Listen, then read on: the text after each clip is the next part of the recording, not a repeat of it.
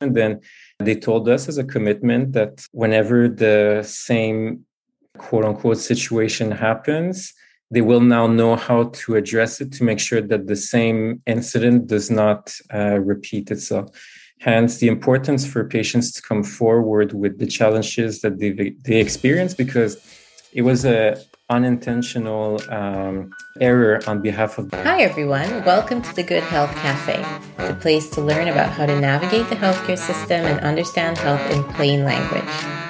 I'm your host, Nikita Boston Fisher, a health educator with a passion for meeting people where they are. Today's guest is Mr. Julien Brisson. Julien is an anthropologist and PhD student in bioethics, and he also currently works as a delegate in the Office of the Service Quality and Complaints Commissioner for the CIUSSS West Central of Montreal. Today, he is here to share with us how and what happens when a patient makes a complaint and the other services that his office provides. Grab your warm drink and let's get to the episode. Hello, Julien. Welcome to the Good Health Cafe. Thank you for coming. Could you please introduce yourself to the audience? Yes, thank you for having me. My name is uh, Julien Brisson. I'm a PhD student in bioethics at the uh, School of Public Health at the University of Montreal. And I work as a complaints delegate for the Complaints Commissioner's Office for the CIUSSS West Central of the island of Montreal. Thank you. Tell us what does it mean to be a complaints delegate? And tell us how you got interested in becoming one. All right. Well, I'll first start uh, from the top up and explain what a complaints commissioner's office is in Quebec. So in Quebec, in the year 2015, there was a restructure of the healthcare system across the province where there was the fusion of different health and social establishment per territories. So on the island of Montreal, there's five CIUSSS, which is the French acronym for Integrated Health Care and Social uh, Services.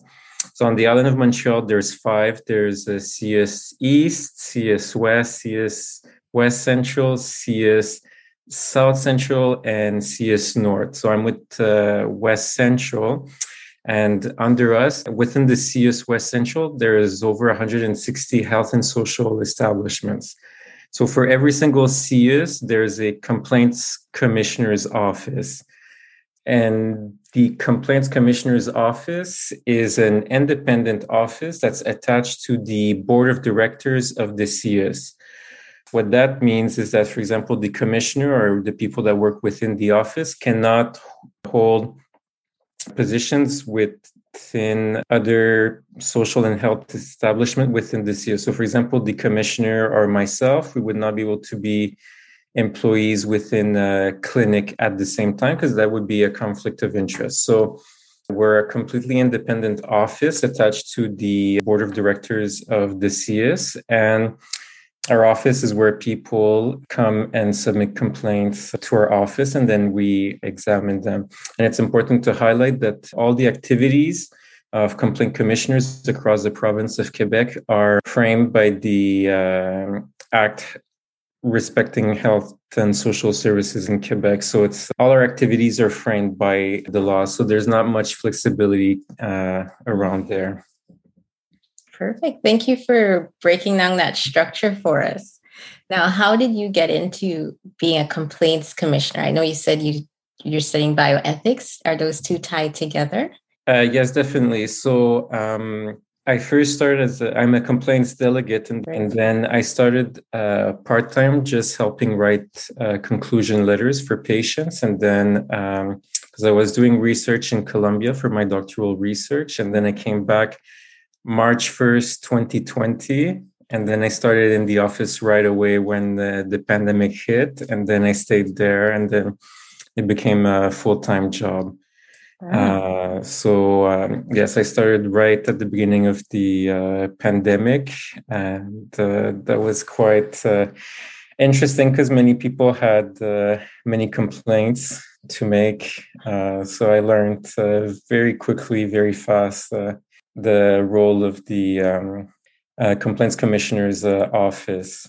Uh, but to return to the question, if there's links uh, between bioethics and this job, there's definitely uh, many links. So if we look, for example, historically, we used to talk about medical ethics. And uh, sometimes I use that as a synonym to bioethics, but my uh, doctoral co-supervisor always corrects me and always tells me it's not the same thing because historically medical ethics it was mainly doctors together usually older men talking between each other, saying what was uh, ethically correct in terms of uh, medicine. And then bioethics emerged as a discipline, saying that uh, the conversations around uh, ethical issues involving patients should involve the patients themselves. So bioethics is different to medical ethics, where the focus is very much acts on uh, the patient and allowing the patient to voice uh, their concern, to have their autonomy respected and their preferences and so on. So if we make a link with the uh, Complaints Commissioner's Office with bioethics, uh, the Complaints Commissioner's Office is a space or an opportunity for patients to voice their concerns, their complaints, uh, their dissatisfactions with uh, services they've received. So um, that's a parallel between bioethics and the complaints commissioner's uh, mandate. Thanks for clarifying that. So, what types of concerns or complaints does this office handle? Very good question. So, by law, there's two types of complaints that can be submitted to our office. I'll start with medical. So, there's medical complaints, Medical complaints are complaints that concern physicians, dentists, pharmacists, or residents that are a member of the CIUSSS Council of Physician, Dentists, and Pharmacists. And by law, it's only uh, independent medical examiners that can examine those uh, complaints. So the complaint would arrive at our office and then we would input it in the ministerial software. But for example, myself, I would not be able to analyze, examine, and um, address the medical complaint. It gets transferred to a medical examiner that then uh, addresses it. So that's for medical complaints. And then what's called non medical complaints is absolutely everything else. Uh, so it can be billing issues, complaints against nurses, social workers, absolutely everything about cleanliness, security agents, absolutely everything that's not related to uh, medical complaints. And then uh, that's the staff uh, like myself in our office that uh, handles those uh, complaints. So, medical complaints, is that, for example, I guess maybe you felt like you were misdiagnosed or something? Like mm-hmm. Uh, that's that that would fall under medical complaints. Is that correct? Yes. Well, uh, the way we work in our office, because by law it says that uh, from the moment a complaint targets a physician, dentist, pharmacist, or resident, it has to be transferred to medical examiner. But we, in our office, we really focus on the um, on the patient themselves if they want to submit a complaint against. Uh, a physician. So we always want the consent first that uh, to make them clarify if they actually want to go ahead with the complaint against the uh, with the doctor, and then uh, in that case uh, they would need to clarify that it's specifically uh, against a doctor because uh, often when we get complaints they can be uh, vague or ambiguous so we mm-hmm. always want to uh, clarify with the person that submits the complaint that uh, they actually are making the complaint against a specific person or if it's just administrative challenge that they've experienced that, w- that could be addressed uh, from a non-medical approach. Can you give an example of that type of complaint? In the hospitals, we have, for example, what's called the outpatient clinics. So yes. specialties like uh, urologists, dermatology, mm-hmm. neurology, and whatnot. So let's say uh, a patient submits a complaint and says, uh, I'm supposed to have an appointment with uh, the specialist doctor, and my appointment was canceled the last three times in the last three months. So is it the fault of the doctor in quotation marks? Is it the fault yeah. of the doctor? Is it a secretary issue that, or is it maybe another issue? Mm-hmm. So we would first start uh, by treating it as non-medical and then starting with the department and saying, well, this is what the patient shared to us. And then uh, this is important to clarify. We we do what's called examinations. We don't do investigations in the sense that we're not looking to blame anyone. Right. We're not uh, there to punish anyone. We ju- we're just trying to understand uh, what happened. So in some instances, maybe this is a fictitious example. Maybe it was a uh, new employee, a new secretary, and she made some mistakes. The doctor, maybe one time, he told her that he wasn't working that day, and she scheduled the patient, and then that's where there was the confusion mm-hmm. and whatnot. So uh, that would be sort of an administrative uh, error. And then if it be, for example, the, we would get an answer that it's the doctor that uh, he canceled the appointments because there was an emergency and he had to be there for like uh, another medical emergency so that's why he had to cancel then we would provide that explanation thanks that was a fantastic example like very clear what the path would be so tell me actually how does it work if someone comes with a complaint of some kind do you then say oh uh, I don't know, you you call up to the office and say Nikita came to us and she said this, this, that. Mm-hmm. will, will, like, will you actually use the patient's name, or how do you protect the confidentiality of the complaint from outing the person? Excellent question. So that's my personal uh, opinion. Uh, there are some challenges I find with uh, the law, the way it's set up in Quebec for handling complaints. So by law in Quebec, complaints cannot be anonymous. Oh. Uh, so when someone approaches us uh, to submit a complaint, it cannot be anonymous. And the main reason for that, well, we have to input the complaint in a ministerial software. Mm-hmm. And then it's also for uh, quality of services. So our office needs to have access to the patient's file so we can do an examination mm-hmm. from our end and then when we receive complaints, the way we usually start is from the directors from high up so that they're made aware of the complaint concerning their uh, department so that they can be aware. So that's why for them, it'll be important to share the name of the patient and uh, their uh, file number so that they can also examine to see what happened. So um, the main reason that complaints cannot be anonymous. It's for quality service issues, but uh, complaints absolutely have to remain confidential. So uh, it cannot be uh, shared around, and, it, and by law, it cannot go in the patient's uh, file either. So it will not be documented anywhere publicly that uh, the patient submitted a complaint involving a specific department. I hope okay. it clarifies a little bit. But uh, my critique would be that uh, the fact that it cannot be anonymous can potentially prevent some groups of people not coming forward to submit a complaint. But I'll I'll just leave it at that. That's my little critique of uh, the way the law yeah. was set up. So actually, let's let's if we can walk through the chain of a complaint. Okay. So I come to the office. I perhaps, I imagine I meet with you or someone else, and I say, This is my complaint. This is what happened to me.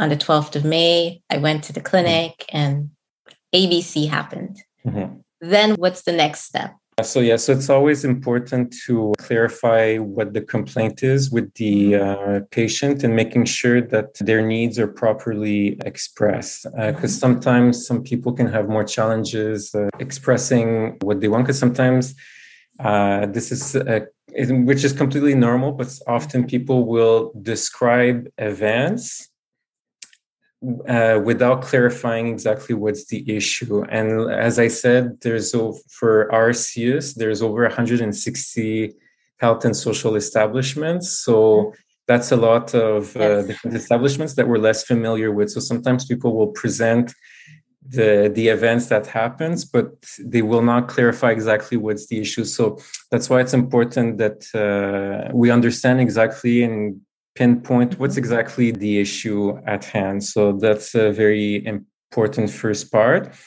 And then, so by law, so when we receive the complaint and it's fully well conform and we have all the details and whatnot, uh, we have to give the patient their complaint file number. So we'll have to input it in the ministerial software and then a number. Will appear and then we give it to them and then uh, it's an official acknowledgement uh, letter and it says on it that by law we have 45 days to give the patient a conclusion letter that describes the examination of their complaints. So that's an important point to clarify because often patients they expect to have um, an answer right away but uh, as we often have to clarify we do examinations we have complaints we don't uh, engage in clinical decisions right away on the spot. It's an administrative work where we examine the situation. So then and it's important to clarify too that by law, it's possible to, it's rare, but it's possible to reject a complaint. And the law gives three conditions. If the complaint is uh, frivolous, but it's not defined what frivolous means.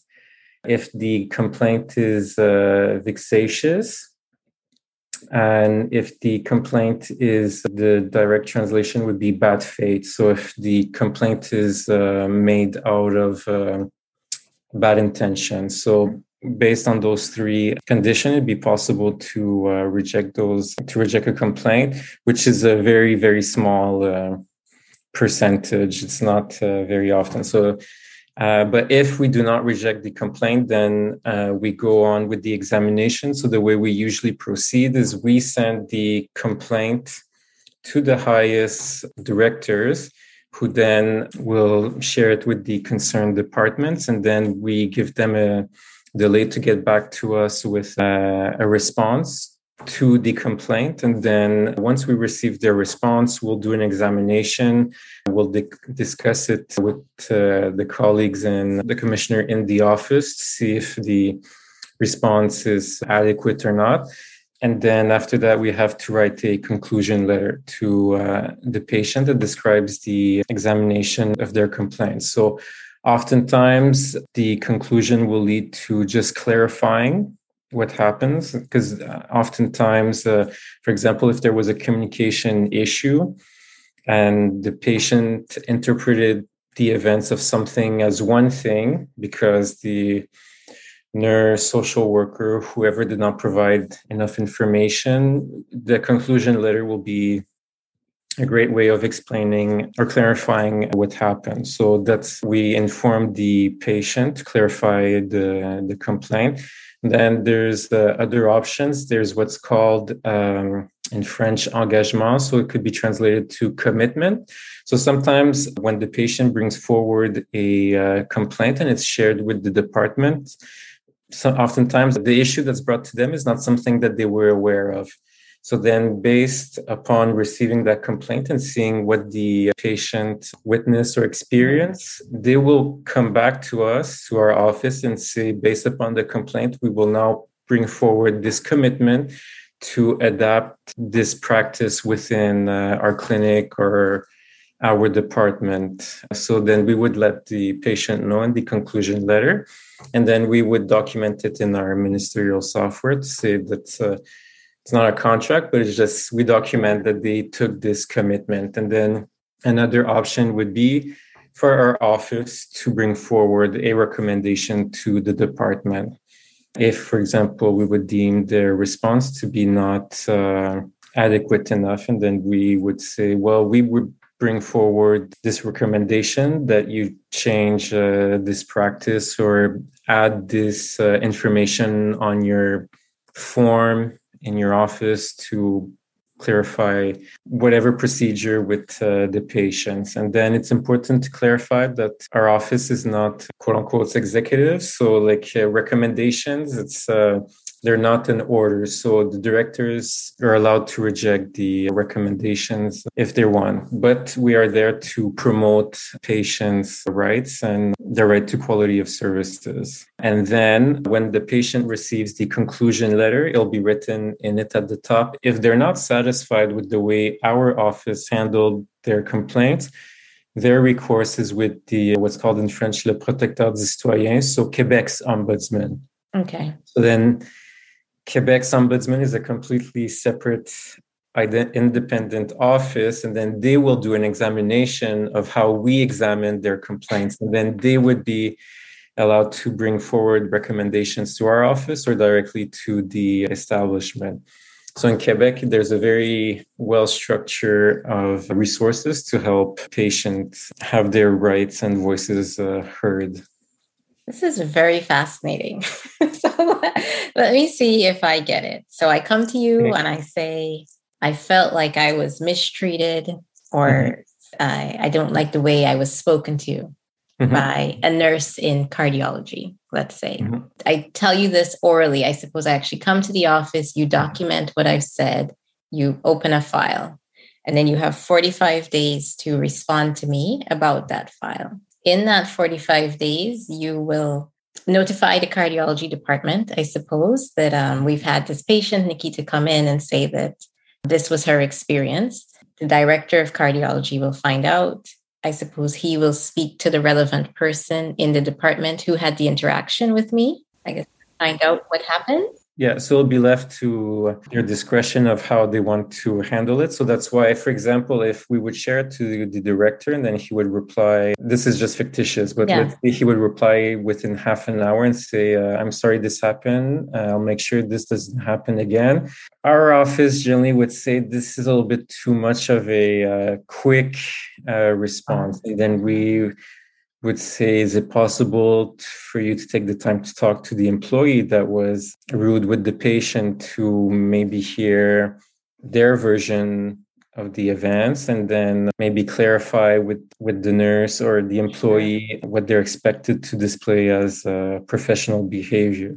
So that's why there's not like a specific structure. So there can be back and forth with the directors if for example we would not be satisfied with their first uh, response. But then it's also another option that uh, let's say it would take a little maybe a week. And then they would say we met the employee on um, Mm-hmm. On this day, at this time, we took the time to sit with the employee to clarify the situation, to discuss mm-hmm. complaint. And then the employee expressed that it was perhaps a misunderstanding. They were mm-hmm. trying to be uh, funny or like uh, to make the patient at ease, but perhaps it was misinterpreted as as being rude and then so because it's also important to clarify our office uh, the employees we were not there we were not present sure. so uh, and as I said, we don't do investigation in the sense of like uh, being police officers and trying to mm-hmm. quote unquote discover the truth. So for us, we'll document everything and then we'll clarify to the patient. So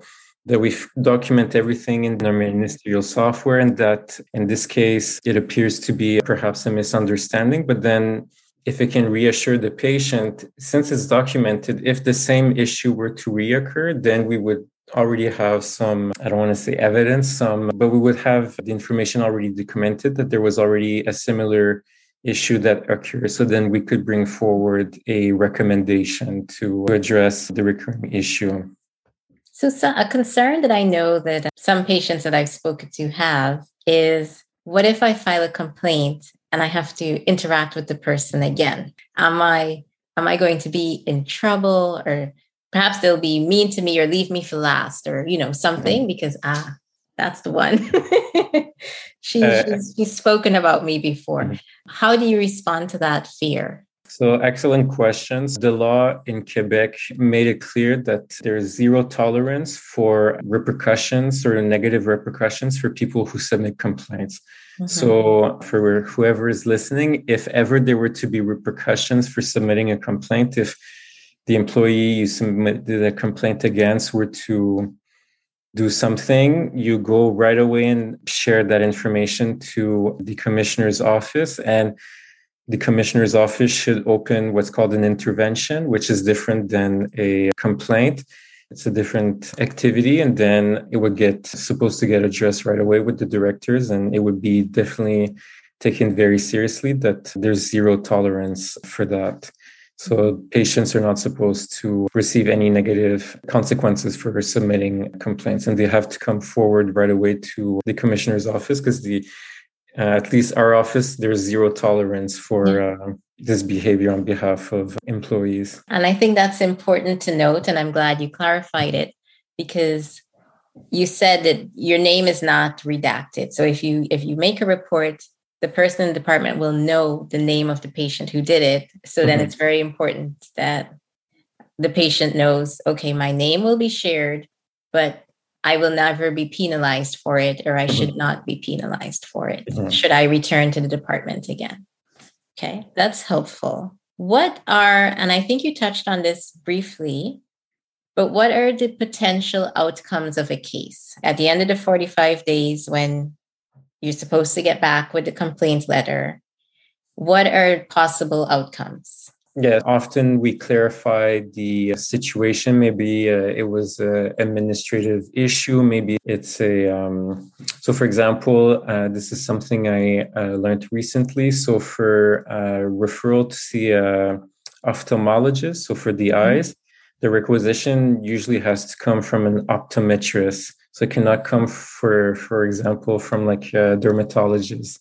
So, sometimes a patient will be upset that their doctor's referral was not accepted uh, in this case. And then, so for example, that's something I was not aware of. But then uh, the department clarifies no, the, the way the normal procedures that the patient has to first see a optometrist and then the optometrist if they deem important will make a referral to the ophthalmologist. So for example the conclusion there would just be like a clarification of the normal procedures uh, in quebec. And then the uh, other options uh, were like i was saying commitments from the uh, departments or our office making uh, recommendations to uh, the establishment mm-hmm. what happens if someone doesn't hear from you in 45 days because sometimes folks mm-hmm. will say i filed a complaint the person who took it was very lovely but i haven't heard a word since mm-hmm. what do you do when you haven't heard back Yes. Uh, so when we give the acknowledgement letter with the file number, it says on it that after 45 days, their recourse would be with the Quebec Ombudsman. And then the Quebec Ombudsman would give us a call and say, well, patient XYZ with the file number uh, mm-hmm. so and so. It's been over 45 days. What's going on? And uh, but our office, we try to stay within the uh, 45 days uh, deadline. And then I should clarify so that's for non medical complaints. For medical complaints, it's not with the Quebec Ombudsman, it's with the review committee of the CIUSSS. If it goes over 45 days, their recourse would be with the review committee. They would write them an email. And then when they receive the conclusion letter from the medical examiner, if they're not satisfied with their conclusion, their recourses with the review committee of the CIUSSS. They have to put their in writing their dissatisfaction of uh, their examination of their medical complaints, and then they have 60 days to submit it to the review committee, and then they will do uh, if they decide to take on uh, the case they will do an examination of how the medical examiner examined uh, their medical complaints okay fantastic you mentioned that it's possible to reject a complaint for three reasons. Number one is frivolous, but there's no definition. Number two was vexatious. Mm-hmm. Do you have a definition for vexatious? And the law, I don't think there's a specific uh, definition, but for us, for example, if we've received complaints that would be like discriminatory towards an employee, for us, uh, that's vexatious. Like it's not uh, quote unquote, I don't want to say a genuine complaint, but if it's it, if it seems like it's more to to target or criticize the person, the employee, as opposed to being a complaint about quality of services, then it'll be rejected as uh, vexatious. That sounds almost like number three, bad faith. Yeah, the sort of uh, bad faith would be, for example, if someone were to pretend that something happened that did not. Yeah, so that's why it's a very small percentage. Mm. But if we can feel by reading or talking to the person, uh, to the patient, that uh, it seems to be out of bad intention that they want to submit the complaint, then uh, we can reject it based on being on bad faith, uh, bad intentions. And then I should also add for patients that would want uh, some help in Quebec, there's uh, the translation would be the Center of Assistance to Complaints. So the one where we usually give the number two is for specifically for the island of Montreal, but there's some across mm-hmm. uh, Quebec. So it's completely free services uh, for patients, and the people there, the employees will write their complaints for mm-hmm. them in a way that will make it easier for office to um, address their complaints. It's a completely free service, and they will write the complaint in a very well diplomatic and well articulated uh, way. So it's a very great uh, resource for patients that would. Uh, so, for example, patients that might have more difficulty expressing uh, themselves, it's a great uh, way for them to uh, use some free services. Yeah, that sounds fantastic. So, how do patients find out about you and how do they find out about the Center for Assistance for Complaints? Well, for our office, we very often will share their number with uh, patients because also it's like I said, we uh, we do examinations. So sometimes an incident will happen. The patient will call us very agitated and, and angry, and which is fine. It's a normal human reaction, but in order to properly address the complaint, it has to be properly expressed to us. So that's why we'll I'll often say to patients, I'll give you their number, their completely free service, and then they can help you with time, like uh, put things in perspectives and help you formulate uh, your complaint letter that will then be transferred uh, to us. So uh, our office is one of, um, well, not just our office, but all the commissioners' offices on the island of Montreal. We uh, always give their uh, number. And then for office, people can reach us by phone, by email.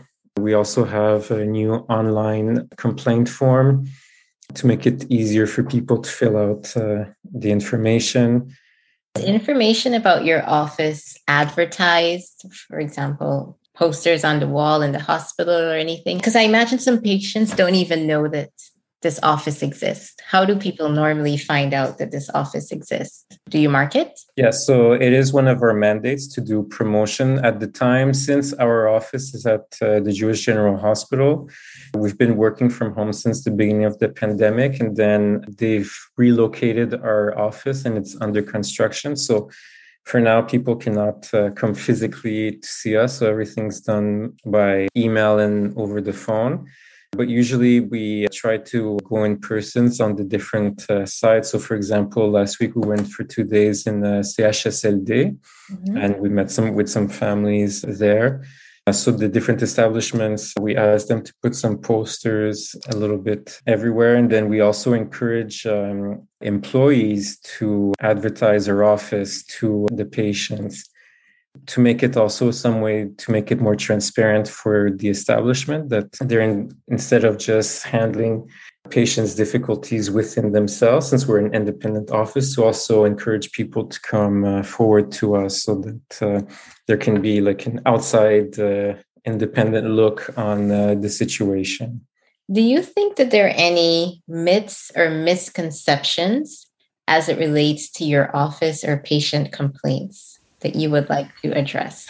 Well, one that's important is uh, we don't do financial compensation. So oftentimes mm-hmm. people will say, This happened, I want uh, some money to be compensated, or I want to sue the hospital or the doctor at the clinic. So it's important to clarify that uh, we don't deal with any finance or uh, mm-hmm. compensation. We're really there to ensure quality of services for patients. So if they really want to insist with legal procedures, we'll give them the uh, coordinates for the legal departments, but we're not a legal quote unquote uh, entity. As I previously said, we don't do investigations. So sometimes, especially when an event will happen, we were not there. So we'll definitely do an examination of everything we can with the patient's files and mm-hmm. footage and whatnot. But we were not like uh, police where we try to um, to come up with quote unquote the truth. So we'll do an examination, we'll document everything. Uh, so if the same situation or event were to occur, it would be well documented, but uh, we don't do uh, quote unquote investigations. Those are two good ones. Thank you. Maybe another one would be too, because the way it's set up in Quebec, we're there for the patients. So employees cannot submit complaints at our office ah. against quote unquote, for example, difficult patients. We're only there to really promote the rights and quality services for patients. So it's a one way street. That's an interesting point. I've never considered the reverse. The, is is there a place where employees can go to complain about patients?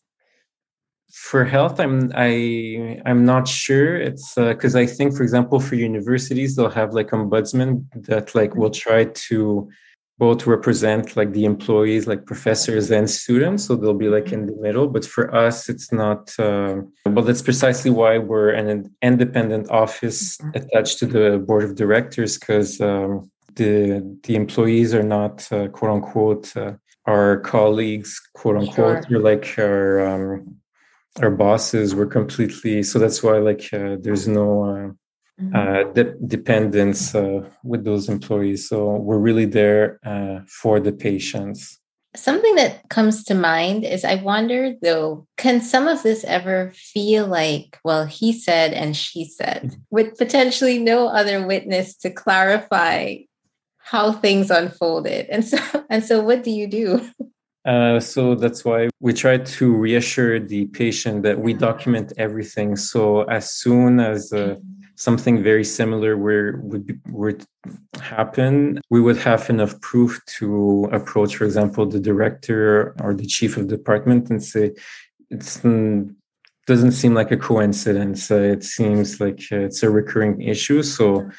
Uh, please take the appropriate measures to make sure that the same situation does not happen. Oh, and I should clarify also on that topic this is a recommendation for all patients when something happens on site at that moment, it's important to always ask, speak to the manager or the chief or whatever, so that they can come attempt to address the issue right away. So obviously they always have the right to come to us, but uh, like I said, we're one office that represents 160 establishments. So uh, we're not uh, on site everywhere. That's why we always recommend to always try to address the issue with the immediate uh, supervisor there, just so that the supervisor can do something at the moment itself. But then, if that is not uh, satisfactory, then mm-hmm. come to us and then we'll document uh, everything. That's a great suggestion to try to talk to the supervisor and handle it right away. But what how would you suggest someone handle it if they're intimidated? Maybe they'll say, "Oh, but I'm scared to to call the supervisor," or I don't know. I I feel like I'm I'm here because I'm sick. I'm too sick to fight right now. I, I don't feel like dealing with it. What sure. what do you say in those? How, what uh, would you recommend in those situations? Uh, but that's a very good uh, point. We are just to clarify. There's no deadlines to submit a complaint. So, for example, if something, uh, a very bad incident happens, it doesn't have to be submitted to, as a complaint to our office uh, the same day. Sometimes some people will wait six months uh, to uh, submit the complaint. The only issue when you wait too long, when it involves the employees, it can be a little bit more difficult to do the uh, examination because so much time has passed. But yes, it's definitely one issue with the complaint uh, system, the way it's set up, because I would personally argue that uh, it's not everyone, every patient that has the same agency mm-hmm. to speak up and to share. Um, their uh, whatever complaints that they might have. A parallel I can make. So for my PhD in bioethics, it's on adolescent ethical issues related to adolescents' access to healthcare uh, services because it's a global health problem. Mm-hmm. Adolescents do not access uh, health services despite having very important uh, health related needs and I would argue that uh, it relates a little bit to their agency. They might be less familiar with what their rights are. They might feel intimidated, and that also applies uh, to making complaints. Because generally speaking, we don't have demographic data on who submits complaints uh, to commissioners' offices in Quebec. But my hypothesis would be that it's mostly older people and not younger people. And different types of demographics. So mm-hmm. for sure, the way that the system is set up, some people are being heard more than others. I find that's problematic. So that's why, for example, having the online form can be maybe a little bit easier for some that would uh, feel intimidated coming in person to writing instead. That's a fantastic point. I'm glad that you touched on that agency and patient rights. Because I bet if you stopped a couple of patients in the street or on the hospital ward and you ask them, What are your rights? Mm-hmm. probably don't know. Yes, and I would say, especially for example, in the Quebec uh, context, the first thing that comes to mind is uh, newly arrived immigrants that are not aware that uh, they're entitled to voice mm-hmm. Uh, their concerns. If there's issues, they're entitled to voice their concerns with our office, and that we're completely independent and. Uh, that's my hypothesis. I would want uh, definitely more people to do research on that. But I'm thinking, for example, for um, people who are here informally without, for example, legal paperwork, they're mm-hmm. still completely entitled to submit complaints at our office, and we will not investigate if they have the proper documentations to be okay. here or not. If they are using health services they're entitled to submit uh, complaints at their office. So, for sure, I personally would want uh, a lot of researchers to do different research related to patients' right to submit complaints and especially pay attention to more vulnerable groups that uh, are probably not being heard as much. Those are really important points.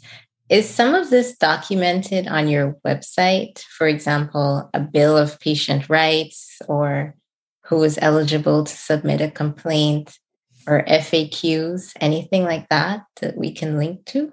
Uh, yes. Yeah, so on our website, we have some details. Generally speaking, all the commissioners' offices, we all have the same law that we have to uh, abide to. But I would argue that uh, it's always best to talk with someone in the office so that we can clarify all the different details and the rights and uh, whatnot. Do you have an example of a feel good story or something where you felt like you had a really positive resolution to a complaint and, and maybe everybody was happy in the end or something?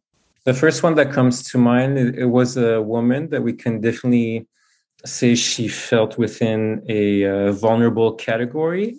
So when I was on the phone with her, it was a, a bit challenging to communicate with her, but she did make it clear, like the with the image she kept saying that she she feels she fell uh, between the cracks. Mm-hmm. And from what she was saying, because it's important to clarify, we um, we don't take sides. So my intuition at first was maybe uh, there's a communication issue and the the department did the right thing and maybe she misunderstood. But nonetheless, I still took her complaint, opened it, and the word is complaint, but she wasn't angry or anything. She was just sharing her situation where she felt that she, quote unquote, fell uh, between the cracks. So then I contacted the department uh, itself, and then the patient was right. There were it was administrative issues, and due to her particular context, she did end up quote unquote falling in the cracks. And so that's why when she was contacting the clinic, the receptionist was not necessarily giving her the wrong information. It's just that due to her context and the lack of knowledge, they were not giving her the proper information. So that's why she was not being properly followed. And then when this was brought up to the directors of the department, right away they addressed the issue and then the patient was properly followed after. Uh, so this is the first example that uh, yeah. comes to mind because it, it's really the purpose, it's the patient. So if this can also reassure patients, you don't have to be angry and mad and it's a complaint you want to uh, mm-hmm. punish the department or whatever. It can just be a challenge that you're experiencing. And when I spoke to the department, I'm not accusing them of anything. Where because also the department, the directors, they want to help the patients too. And then turns out it was just a very particular case. Um, where she quote unquote fell uh, in the tracks and then by bringing this up to the department they were able to address the issue and then they told us as a commitment that whenever the same quote unquote situation happens, they will now know how to address it to make sure that the same incident does not uh, repeat itself.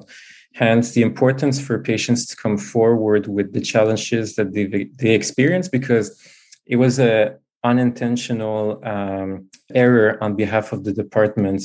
It was not on purpose that the patient was sort of put aside. It was just unintentional. So by bringing this up, it allowed them to say, so the next time something uh, like this happens, we'll make sure to use this as an example so that no other patients, uh, quote unquote, fall between uh, the cracks it's a nice success story of sorts because mm-hmm. you were able to satisfactorily resolve the complaint. Mm-hmm. And I think it's good for people to hear because sometimes somebody might think, oh, I don't want to say anything. I don't want to be a bother or something like that. But here's an example where not only did saying something help you, but it will help the people who come after you because now they are aware of the problem. And on that note, I should something very important. So we talked about complaints, but complaints are actually not the main activity that we do in our office. The main activity that we do is what's called an assistance. So by far, we, that's what we do most of our days is assistances, which is completely different than complaints. So, for example, let's say we have a patient that five years ago they saw a specialist in the hospital, let's say in the cardiology department, and they have a phone number. And then in the last five years, that number changed, but they've been calling that number and it's just a number that keeps on ringing. And they don't know what to do. They call our office and then they'll say, Well, I've been having trouble reaching the cardiology department. And then we'll be able to say, Oh, well, it turns out they changed their uh, phone number. It's been years they don't use that phone number. And we'll be able to give them the updated phone number. Maybe they have an email now for that de- mm-hmm. department. So that's an assistance because we're assisting the patient to navigate the super complex healthcare system uh, in Quebec. So it's not a complaint. So for patients, they can always call their commissioner's office to have assistances to navigate the system without having it being a complaint. Yeah, so that's uh, what we usually do throughout our days is assistances. So helping patients through. That's one of our legal mandates is to do uh, assistances. What other types of navigation help do you provide? Just explaining. So, for example, if someone says, I want to get an appointment with a dermatologist, uh, well, we'll explain that uh, it's usually through a referral. So, you'll have to go see uh, your family doctor so that they write uh, a referral. And then we can give a little bit more details as to why you can't just call and say, I want to book an appointment with the dermatologist. It's because they have long uh, wait times and then they sort of have to um, prioritize so that's why it has to go through for example a family doctor that will make the referral for it so we try to give as much information as possible to patients to help them understand the healthcare system and then if we don't have the answer we can always try to find it and then if they don't find our answer satisfactory they can submit an official complaint and then we'll do a whole thorough examination of the whole situation. That's amazing. I would have never guessed.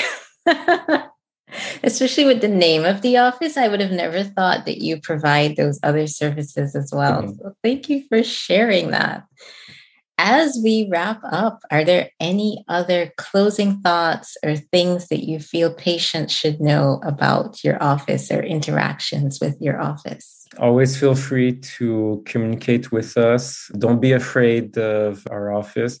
It is confidential in the sense that when you communicate with us, just talk on the phone or get exchanges. That's it. It can be anonymous at first. It's just the complaint itself that cannot be anonymous. But yes, feel free to reach out to us. And then also because that's because uh, that's it's confusing the, all the different CIUSSS on the island of Montreal. So since we're West Central, and then there's West. There's mm-hmm. often confusion between that, and then there's West Central and there's uh, South Central. But even if it's the wrong uh, CIUSSS, we'll direct you to the right uh, commissioner's office with uh, no problem. Thank you so much, Julien, for coming to the Good Health Cafe and sharing and educating us about this important issue. Oh, it's my pleasure. Well, thank you for having me. I hope you enjoyed the episode. There were some key takeaways, such as calling the complaints office can alert a department to a problem they didn't know they had, which can make it better for you and the people who come behind you. And it's also a resource for understanding how to use the system. So it's not just all about complaints. Until next time, see you in the cafe later. Bye.